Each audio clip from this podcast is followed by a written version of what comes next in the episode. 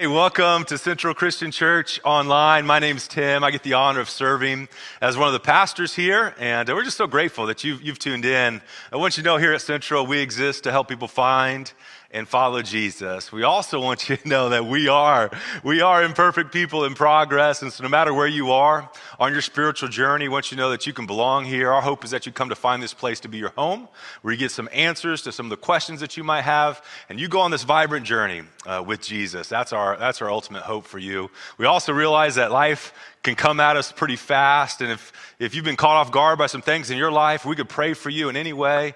Man, it would be our joy to do so. So make sure you just click on that link in the chat if you're tuning in live. If you're watching this at a later time, you can always contact us at, at info at centralsj.org or, or on our website. You can find all that information as well. Well, hey, I want to also just welcome you. If you're new to Central or just checking this place out, maybe you've been with us for, for a while, but, but you haven't connected with us, we just invite you to text us. Uh, text welcome uh, to 408 944 5402. Just one word, welcome to that number, 408 944 5402. Uh, we got a, a kind of a new, new process of trying to just, just connect with you and better serve you as the Central family. And, and not only when you, you can text us or we, we get to connect with you, but a couple cool things happen. Uh, number one, we make a donation in your honor to an incredible organization here in the Bay uh, called CityTeam, uh, helping people in some of life's uh, just, just difficult seasons. And so you can make an impact in their life uh, just by texting this number. But also, we got a gift to you. Uh, it's called RightNow Media, and it's, a, it's the world's largest video library of Christian content. So kind of think of it as like Netflix with Christian, Christian material. But if you want to know more about how to study the Bible, how to pray, how to have a, a God centered marriage, or, or, how to engage in a relationship with, the, with someone at all in a way that honors God, then, then man, it has all that information on there. Also, if you, you're struggling with a, a habit or a hang up or an addiction, then man, they got some content on there that would, could help you through that as well. But it's just a free gift. Uh, costs something, but, but we paid for it and we want to gift it to you. So whenever you, you text us, we're going to send that your way. And uh, beyond all that, though, we just want to connect with you. We know, we know God has a plan and a purpose for your life. We just want to help however we can in that spiritual journey. So, welcome to Central. Hey, we, we are kicking off week one of this brand new series that we are calling Jesus Is. And so, Jesus is. Whenever people talk about Jesus, they fill in that blank with a whole lot of stuff. Uh, but we just want to look to the Bible and say, who is Jesus? What did he do? How, how did he live? And how can we align our life with this, with this God who, who, who transformed the landscape of the world as we know it. And I also recognize that some of you watching this, you don't even believe that Jesus is the God of the universe. You're not even sure who he is. And so you might put a question mark in that blank right now. But our hope over these next few weeks is for all of us, whether we're followers of Jesus or we're just checking this thing out, that we would have a biblical understanding of who, who Jesus is. Here's our theme verse for the next few weeks. It's found in 1 Corinthians 2 uh, verses 1 through 2, and it says this it says, You'll remember, friends, when I, I first came to you, I didn't, I didn't try to impress you with, with polished speeches or the latest philosophies. And, and there's a whole lot of things that we could talk about in today's age, and a lot of new philosophies, a lot of, a lot of ever changing times, but we're going we're going to set those aside for now, and we're going to deliberately keep it plain and simple. We're going to first, first talk about Jesus, who he is and then we're going to talk about Jesus, what he did. And we're going to talk about Jesus. He's crucified, but why? Why, why did he do that for us? We're going to unpack those things over these next few weeks in this, in this series. Uh, but throughout his time on earth, Jesus did all kinds of, of miracles throughout his ministry. And, and today's message is simply titled, Jesus is the Miracle Worker. And listen, I, I just want you to know if you need a miracle, your best next step is to connect with Jesus because Jesus is he is the miracle worker.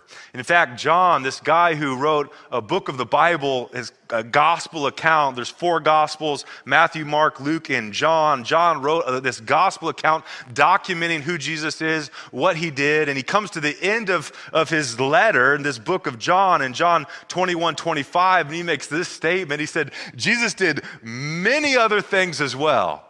Uh, like I can't even I can't even tell you how many things he did. He, he did many other things as well. And if every one of them were written down, I suppose the whole world would not have enough room for the books that would be written. Like he is the miracle miracle worker. And if we if he were able to document it all, like the whole world would be consumed with books just documenting his miracle working power. And so when it comes to Jesus performing miracles, I also realize it, it raises some tension. Because eh, some of us here watching this today, like, you don't even believe that Jesus is the miracle worker. Like, you think maybe all the miracles in the Bible are just fairy tale or folklore. Others believe that Jesus performed miracles, but we're not sure why in our lives, whenever we prayed, why he didn't do a miracle. Some of you believed God for a miracle and it didn't happen. And so, what's up with that? There's, there's tension in knowing that Jesus is the miracle worker, but what about me? What about my life?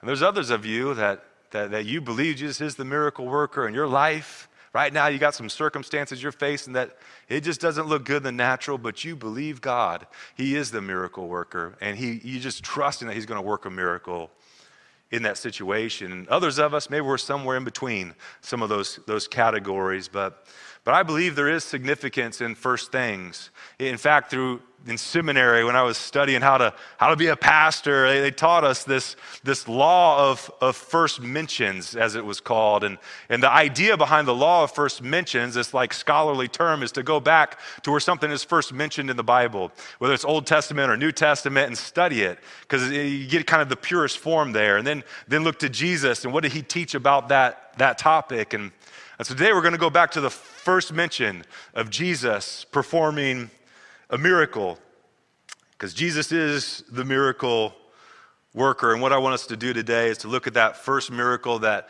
that John documents in his gospel in John chapter 2. So if you have your, your Bible, you can turn there. If you have a mobile device, you can turn there. If you're, you're following along online, you're watching this live in our live platform, you can just click on that button, Notes, and you can actually see my, my whole outline for this message and all the scriptures that I'll be be reading and referencing there. And you can email them to yourself. You can download them, refer to them at a later time. Uh, or you can just jump on our website if you're listening to a podcast later in the week and want to access those, those message notes. But the first miracle that Jesus performs, it's found in John chapter 2. In John chapter 2, verses 1 through 3, it reads this. It says, On the third day, a wedding took place in Cana in Galilee. Jesus' mother was there, and Jesus and his disciples had been invited to the wedding. I just think it's cool that Jesus got invited. Like sometimes we, re- we perceive Jesus to be like this, maybe a snobbish religious guy, or, or, or maybe this guy that wouldn't go to a wedding banquet because he's not into partying. Or, but, but Jesus was a normal guy who was, he was attracted to, to people around him, that people wanted to be near him. And so he gets invited to this wedding, not only him, but, but his buddies go along. And it says this When the wine was gone, Jesus' mother said to him, They have no more wine. and so the setting of this story, this first miracle, is important because it, it takes place at a wedding. And I, I, think that's a detail that the author wants us to pick up on. I think there's significance behind this, there's meaning behind this. It, it's important for us to capture because because when you're at a wedding, I think there's a whole lot we could say about weddings, but when you're at a wedding, expectations are high. like, there are high expectations when you're at a wedding. Like, fellas, if you're watching this and maybe you don't, you're not married, don't know this, but but, but when it comes to females, like they plan their wedding like their whole life. we have a daughter, she's five years old. Five years old, talks about her wedding day right now. I'm like, Elsie Brent, like, can we get you through kindergarten first? Like, let's, but I'm just saying, when it comes to her wedding day, expectations will be very, very high, and everything will, will ideally go perfectly but there's tension in the story because it's a wedding with high expectations and things don't go perfectly. I've done some research for you this week, and if you're, you're living in the great state of California, the average, not the, not the high end, but the average wedding in California costs $39,000. Anytime you spend $39,000 on a one day event, expectations are high. Uh, I have done, officiated several weddings, but one wedding that probably was the most elaborate wedding I've ever been a part of or officiated for that matter was in Las Vegas. And the family spent $250,000 on a wedding. and so I, I, show up for rehearsal, and I'm just saying, expectations were high. The bride, very high expectations. The bride's mom, like, you better not blow this guy. Like, you better articulate, like, don't ruin this magical. It, expectations were high. Uh, but uh, but how, how, many of you know all weddings don't go according to plan? Uh, there's a, a, hashtag floating around, courtesy of Jimmy Fallon, uh, wedding fails. Here's a couple of them. Uh, it says, My cousin had a beautiful outdoor wedding. She was having trouble getting through the vows. And at the same time, a mosquito landed on his head, and the bride smacked him. Of course, the guests couldn't see the mosquito, and so they all sat there speechless. Like, I, I bet that wasn't scripted. That wasn't part of, of the plan. The next one, I was photographing a wedding, and the groom showed up. He looked very confused, didn't recognize anyone, wrong groom, wrong church, wrong date. Like this poor guy's wife, he, she, she's in store for this the rest of her life. Here's the, here's the next one. Uh, my, my friend had her vows on a beach, and during the ceremony, a gust of wind blew, and the minister's toupee flew into the ocean, and then a seagull ate it. Like no one's happy about that one. Like that's that's a bad day. And this one, this is where it gets a little bit personal. Uh, said hashtag wedding fail. Grandma walking down the aisle, she whispers, "It's sad. Ashley will never be married." I'm Ashley. That's just wrong. Uh, here's one of my favorites. Someone must have been not been watching out for the bird seed at the bridal party. Like, check out the bride. Like, she's getting ha- hammered with bird seed. Not, not the way she drew that up. In this one, the photographer slipped and fell while photographing the wedding party and snapped a picture on the way down. Like, well, they're not cheap. I hope he didn't break his camera, but wedding wedding fail. And I say all that to say this the, the first miracle Jesus performed was in a setting with very high, very high expectations. And here's why that's important for us. Because when you think about the areas of your life where you need a miracle the most, it's because you have some high expectations. The, the tension we experience in life is where we have an expectation that isn't in alignment with reality. And, and this gap between our expectations and our reality is the tension that we feel, the tension that we live in, the tension that where we say, God, can you do a miracle and close, close the gap? I thought it was going to happen this way, but now here's my reality. I, I didn't think they would die like that. Like I thought we'd have I thought we'd have more time. I, I, didn't think the accident would happen. Like my, I didn't think my kids would turn out this way, but here they are, and here's the, here's the reality. I thought my marriage was gonna look like this, but here's where I'm living. I thought my job would be epic and awesome, but I can't believe it's Monday already. High expectation but often there's a, a, gap between our expectations and reality, and however great that gap, greater the tension that we feel. And the main issue here at the wedding that takes place in John chapter 2 is that the wine is gone. And that's significant for a couple reasons. Uh, first, it's significant because in our culture today, we focus on the ceremony.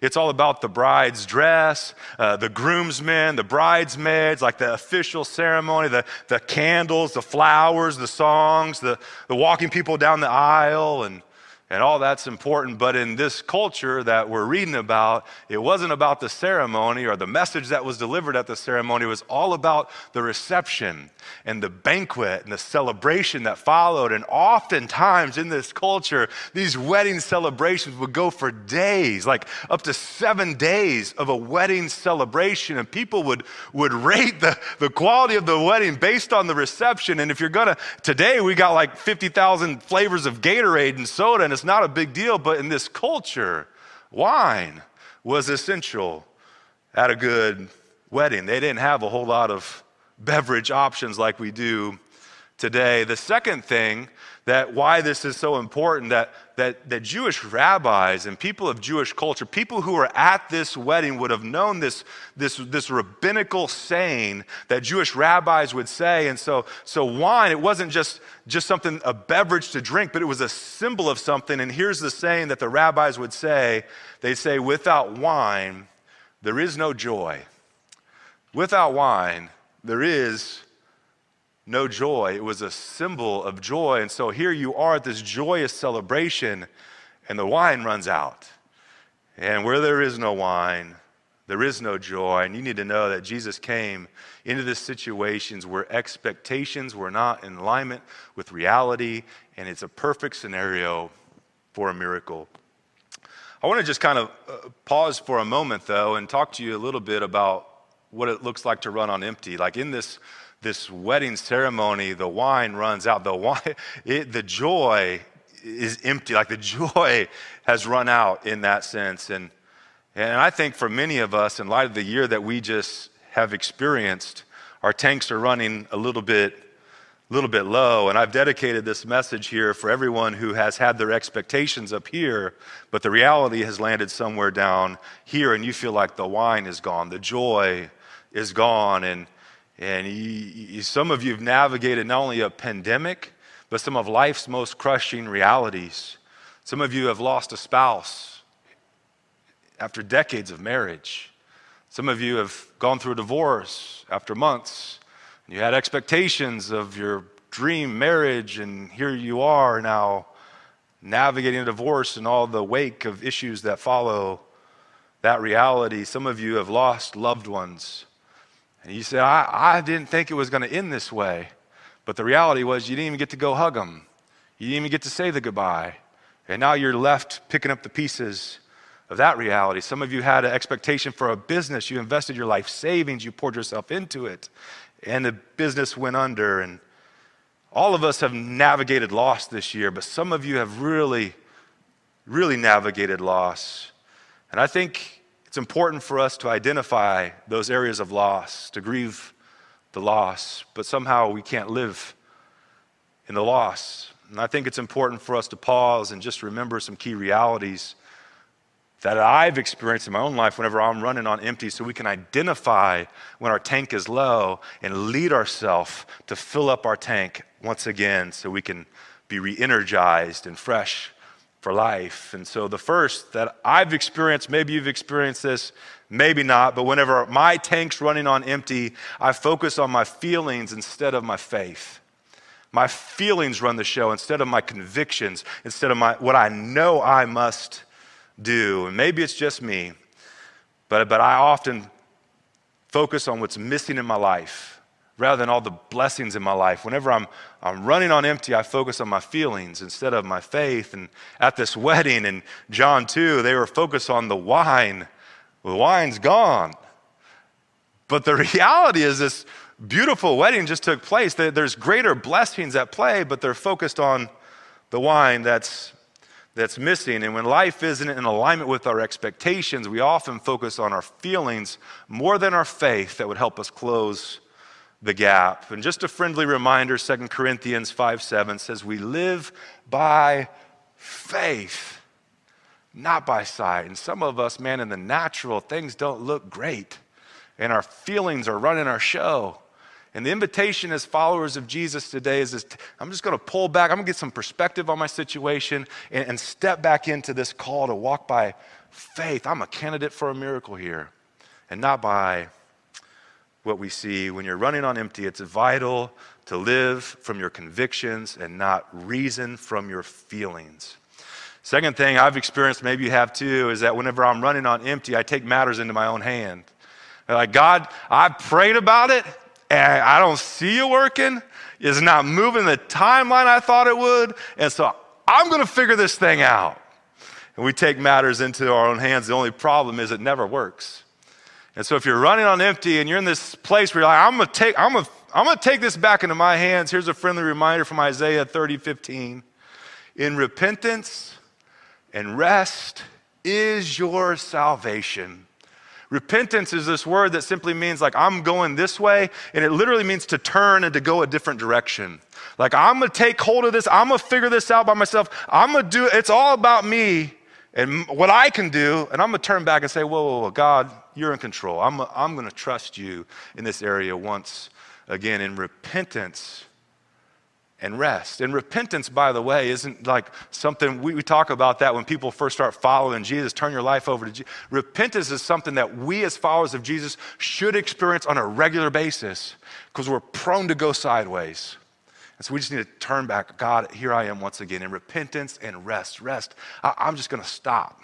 I'm going to stop striving and know that you are God. I'm going to trust you with this situation. I'm not going to block you out from this situation anymore. I'm going to rest in that you have this under control. And repentance and rest is your salvation, and quietness and trust is your strength, but you would have none of it.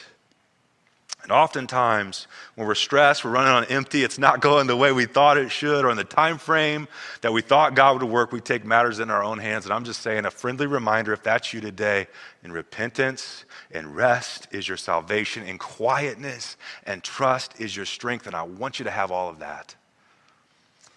The third and final thing, whenever we could talk about a whole lot, here's just three of them.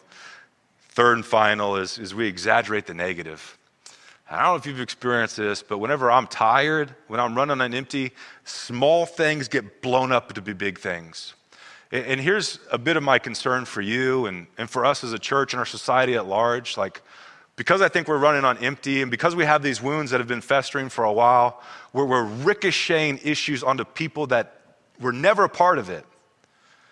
We're unloading our junk onto people that weren't even a part of the problem. The problem's back here, but I'm bringing it into my present right here. And we exaggerate the negative. We make it bigger than what it is, and it, we got shrapnel flying over everyone. And, and instead of focusing on the negatives, what if we just took hold of the promises of God once again? What if we just anchored ourselves back into that reality? Because 2 Corinthians 2 1 says, For no matter how many promises God has made, even when things don't look like they're going well, even when it feels like everything's out of control, God, you still got a plan. I'm hanging on to your promises because all your promises are yes in Christ. If anyone had reason to exaggerate the negative, it was this guy, Paul. But he learned this secret of being content in every situation. He, he offers us some insight into that in Philippians chapter 4. And so if you're running on empty, this may be the, this may be the verse to anchor yourself into. Honestly, like you just need to hear this and maybe you can just tune everything else out because this, this is where we need to refill our tank. He says this, he says, rejoice in the Lord always. And in case we miss it, he doubles down and said, I'll say it again, rejoice. Well, how do we do that? Let your gentleness be evident to all.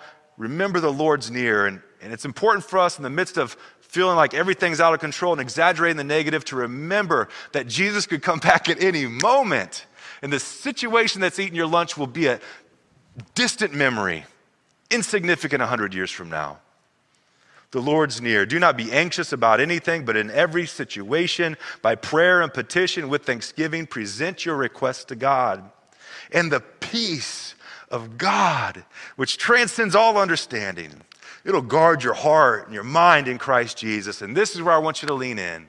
If, you you're living in a season where you're exaggerating the negative, here's practical advice that can change the trajectory of your week. And Paul says this He says, Finally, brothers and sisters, whatever is true, whatever is noble, whatever is right, whatever is pure, whatever is lovely, whatever is admirable, if anything is excellent or praiseworthy, think about those things. In other words, might not all be going right in your life right now. There might be some very real issues, but what if you let your eyes rest on the positive? What if you anchored yourself back into what's true, what's noble, what's right, what's pure, what's lovely, what's admirable, what's excellent, what's praiseworthy?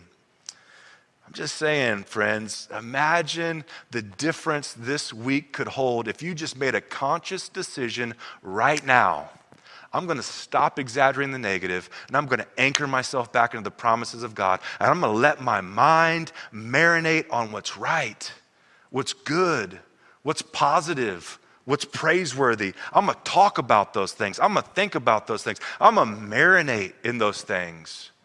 And I just am willing to bet that as you do, your tank will begin to fill back up. Imagine how beautiful your week would be if you just made that simple commitment today. Well, for those of you who are still with us, if you don't just need a sidebar and like camp out right there, let's talk about this miracle worker that is Jesus. And here's, here's the miracle that takes place. I'm Just going to read it again in John 2, beginning in verse 1, It says, On the third day, the wedding took place in Cana in Galilee, and Jesus' mother was there. Jesus and his disciples had also been invited to the wedding. When the wine was gone, Jesus' mother said to him, They have no more wine. Dear woman, why do you involve me? Jesus replied, My time has not yet come. And then Mary, the mother of Jesus, gives humanity the best piece of advice they've ever heard. The best piece of advice that you could ever receive, the best thing that you could ever do that would result in a changed life is this. And she said, Do whatever he tells you. Just do whatever he tells you. If you want to experience the miracle worker who is Jesus in your life, it begins with this. Here's the first point do what Jesus says. Just do what he says to do. Her advice was don't overanalyze it, don't try to connect all the dots before you take action. Don't try to, don't try to figure it all out. Don't try to logically reason your way before you take action. Don't, don't, don't obey just when it feels right. Like just do it. Like she, she coined the phrase before Nike did. Like just, you just do it. You just follow him. Because what he asks you to do often will not make logical sense. But if we're going to be people who experience the supernatural miracle working power of Jesus, it's not always going to we're not always going to be able to connect all the dots. Why, why does she say that? Because Jesus is famous for doing things that don't make logical sense. Here's what Isaiah says. Here's what God said to Isaiah. These are God's words through the prophet Isaiah in Isaiah 55. So it says, This plan of mine is not what you would work out. And I just want to pause there because some of you, like, you're in a mess because of your own dumb choices. And God can redeem dumb choices. God can redeem broken lives that are a result of dumb choices. He's in the miracle working business. But some of you have been faithfully following God and trying to do things in a way that honors God. Your expectations, nevertheless, are up here, and your reality is down here, and you're like, did I, where did I miss it? And I think as I was preparing for this, I just thought maybe for some of you, you just need to take hold of this that God's word to you today would be the plans of mine is not the way you would work it out, like his plan's unfolding, but it's just not the way you thought it would unfold. But check it out neither are my thoughts the same as yours. For just as the heavens are higher than the earth, so are my ways higher than yours, and my thoughts than yours. As the heavens are higher than the earth, so are God's thoughts higher than your thoughts. Think about that for a moment. Uh, in researching for this this week, like some of you rocket scientists can fact check me here, but, but my understanding from my search on the internet is that the furthest galaxy away is 13.9 billion light years away. As the heavens are higher than the earth, so are his ways higher than you. 13.9 billion light years away. So imagine if Tesla comes out with this vehicle that can move at the speed of light. And so your new vehicle from Tesla, it will travel at 186,000 miles per second. It will take you 13.9 billion years to reach what God spoke and created by the breath of his mouth. And so sometimes when I'm in seasons that don't make sense, and there's some things going on in my life where I just, I just don't know what God's up to right now. But I have to reason with myself and ask the, the simple question Tim, was the la- when was the last time that you created a galaxy that was 13.9 billion light years away? Tim, when was the last time that you spoke by the breath of your mouth and create a ball of fire that hangs in the sky? Like, Tim, when, when's the last time you did that? And so if God's able to do all that, and his thoughts are higher than mine, matter of fact, as high as the heavens are higher than mine, then maybe I don't need to connect all the dots, but I just need to trust his plan. Maybe I just need to let God be God in those areas of, of my life. And for a lot of us, like myself included, a lot of us, we try to let God into our life from our head and then into our heart. But there's some things that God wants to do in your life that you're just not going to understand. And if the only way you let God into your life is to the degree that you understand Him, then you've limited the size of your God to the degree that you can understand Him and the size of your brain, which for guys like me, that's not good. Because, like, God's so much bigger than that. But if we're going to experience all that He has, then we need to let God in through our heart and then into our, our head. Because often He does things that I don't understand, like this miracle. Like any miracle, it confounds wisdom, it confounds knowledge, it confounds logic. That's why it's a miracle. But if we're going to experience the miracle worker, then we have to let him in through our hearts and then in, into our head. Let him capture your heart. He's been so faithful. And follow him even when you don't understand. Uh, uh, listen, I don't understand some things in my life, but I have taken hold of this reality. You're God, I'm not. Your ways are higher than mine. Your thoughts are higher than mine. And so, Jesus, my answer is going to be yes, even before I understand what you're up to. So, first thing we're going to do is just do whatever Jesus said. Second, we're going to focus on what God wants to do in you. And honestly, I don't like this one. Because oftentimes, when I'm in a situation where I feel like I need a miracle, it's actually God trying to work in my heart and in my life and change some things inside of me. And if I've learned anything throughout my years of ministry, it's this that God is always more interested in what's happening inside of you than what is happening around you. He's more interested in what's happening in your heart than what's taking place in your circumstances. And sometimes, if we're honest, God can only shave off some of the rough edges of our heart by shaking up our circumstances in our life to get us to come back to Him and say, God, I'm all in. So while you're waiting for the miracle, and I'm waiting for a few miracles in my life, this, this, this text just brought this reminder to me. Maybe God's trying to do something in my heart. Maybe He's trying to change some of the content of what's on the inside before He does anything on the outside. You just need to know that if you're asking for a miracle, God is always more interested in the content of your character than the comfort of your circumstances. So, what does God do in this circumstance? Here it is in John 2, verse 6. It says, Nearby stood six stone water jars, the kind used for, for Jews for ceremonial washing, each holding 20 to 30 gallons. So 20 to 30 gallons of water. Like you think about a five gallon bucket. Like, whoa, there's like four to six of these bad boys stacked on top of each other. These were for ceremonial washing. These are huge, huge stone jars. And, and, and you imagine this, like before you go to church, you got to wash your hands and do like this ceremonial washing. But for Jews, they had to do this before a meal or before, before for their cooking water. Like they, they needed this, this special ceremonial washing. And it was super important in this culture matter of fact, you had to wash your hands a certain way. Like when you washed your hands, it couldn't just run off your fingers. You had to hold your hands up and let the water run off your elbows. And so it was this, this kind of empty, dead religious practice that took place and there was wine jars there right the, the wine had run out so apparently there was wine jars so why did jesus choose the ceremonial washing like why did he choose these, these huge jars and there's a whole lot of ideas around this but the best that i found and I think may be true, is because Jesus identified a dead religious practice of washing hands. And he said, No, I'm going to restore the joy back into what's dead. I'm going to restore the joy back into that practice. And for some of us, if we're honest, our, our, our, church experience, our relationship with God sometimes feels like this dead religious practice. And I'm just saying, Jesus would desire to do a miracle in your heart and change the content of your life and to restore the joy back into that jar that is your life. Often, though, the ways that he does that is through a process that we would rather stiff arm and reject. Here's what 1 Peter 1 6 says.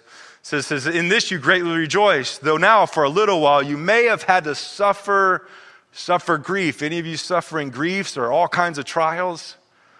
All these things came your way so that your faith, it's of greater worth than gold. And sometimes we lose sight of that.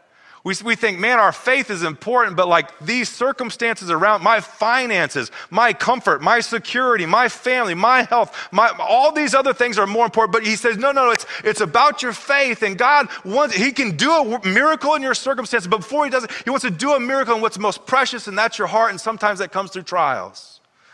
So that your faith of greater worth than gold, which perishes, even though refined by fire, may be proven genuine it may result in praise and glory and honor when Jesus Christ is revealed. I'm just saying, whenever it comes to Jesus and following this miracle worker, we just need to know that we need to do whatever Jesus says to do, but we also need to know when we're in need of a miracle, sometimes we're in this situation because God's trying to shape the content of our heart. And just ask God, are you trying to do a work inside of me? And then, third is to believe the unbelievable. I want to encourage you to be people who trust God to believe big things. People who believe God for the unbelievable because He's still in the miracle working business. Here's the unbelievable that took place in this story in John 2, beginning verse 8 and 9 says, says, Then he told them, Draw out some water and take it to the master of the banquet. Like, doesn't make a whole lot of logical sense, but they did so. And the master of the banquet, he tasted the water that had been turned into wine. They did not realize where it came from, though the servants who had drew the water, they knew. That's been my prayer for you this week. That, God would allow you to taste the supernatural, to taste his power, not so you can get goosebumps, not for a, an experience, but let, let God, let God, may we taste your miracle working power, the things that don't make logical sense. May we have a taste of that in our life so that more people can find you and follow you. God, let us taste your divine power so people can know you. God, let us taste your divine power so people can grow in freedom. Let's taste your divine power so people can go out and show your, their purpose and live on the purpose that you created them for. God, let us taste your supernatural power so that we can be people who live on mission and go change the world like you called us to do. Think about this. The master of the banquet would have never tasted the wine if people didn't do what Jesus said. It's kind of a chain reaction. So let's do what Jesus said to do. Let's focus on the work he desires to do within us so we'll be ready when he asks us to step out and take action. And then let's believe the unbelievable. And I know some of you, you're facing unbelievable circumstances and it doesn't look good.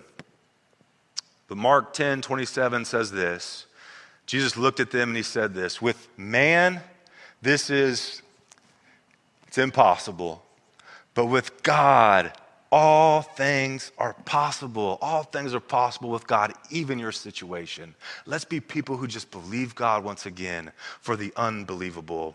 And then finally, expect the best. Expect the best. John 2:10 says this.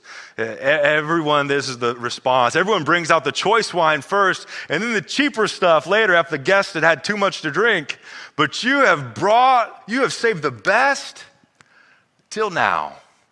Jesus brought, you brought the best. He didn't like bring, like, he doesn't do leftovers. He brings the best.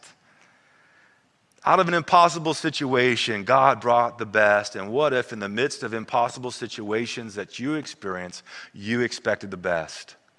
I want to be a pastor of people who expect the best, speak the best, believe the best, because we serve a God who's about the best. Not, not just because of rainbows, everything's rainbows and unicorns. Like, I realize there's real struggles. But what if we looked for the awesome in the midst of our circumstances? What if we, we found the best and talked about the best because we serve a God who delivers the best? I want that for my team. I want that for my church. I want that for my family. I desire that for my kids. I desire to be a person who represents that, that sees the best, speaks the best, expects the best. I, I was reading the psalm last week and uh, I just love this psalm. He says, Early in the morning, it's not in your notes, it's not on the screen, but here's what he says. He says, Early in the morning, O Lord, I, I lay my petitions before you, and I wait in expectation. What if we live that this week? What do you believe in God for? What if, what if you got up early in the morning and said, Oh God, here's where I need you to work in my life. And I'm not going to pick it back up. I'm just going to wait in expectation and believe you for the best. There's some situations where we just need a miracle. in our lives, situations I don't understand. They're kind of confusing to me. I don't get it. I don't know what He's up to. But I know we win. If God, God's in the miracle working business and He can perform a miracle, but God is also in the miracle working business that has eternity in mind. And even if things go south and we all die, even in death, the righteous have a refuge, the Bible says. And so, either way, we win. Either way, we experience healing. Either way, we have hope. We have hope. You have hope. If you tease it out to the worst possible scenario with God, you always have hope. I close with this Ephesians 3 20 through 21. Now to him who is able to do immeasurably more than all we ask or imagine, according to his power that is at work within us. To him be glory in the church and in Christ Jesus throughout all generations, forever and ever. And everyone said, Amen. Let it be so. Let's pray. God, we thank you that you are the miracle worker. We thank you, God, that your divine power is still at work today. We thank you, Jesus, that you invite us into relationship with you so that we can know you, the miracle worker. Now, God, I pray for everyone that's watching this that God, you'd move in their life.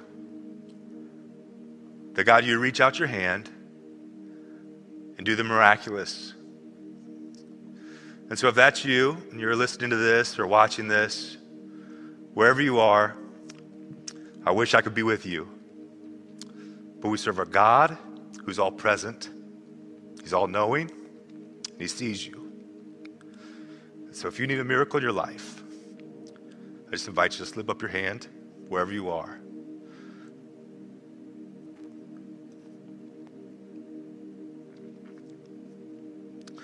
Well, Father,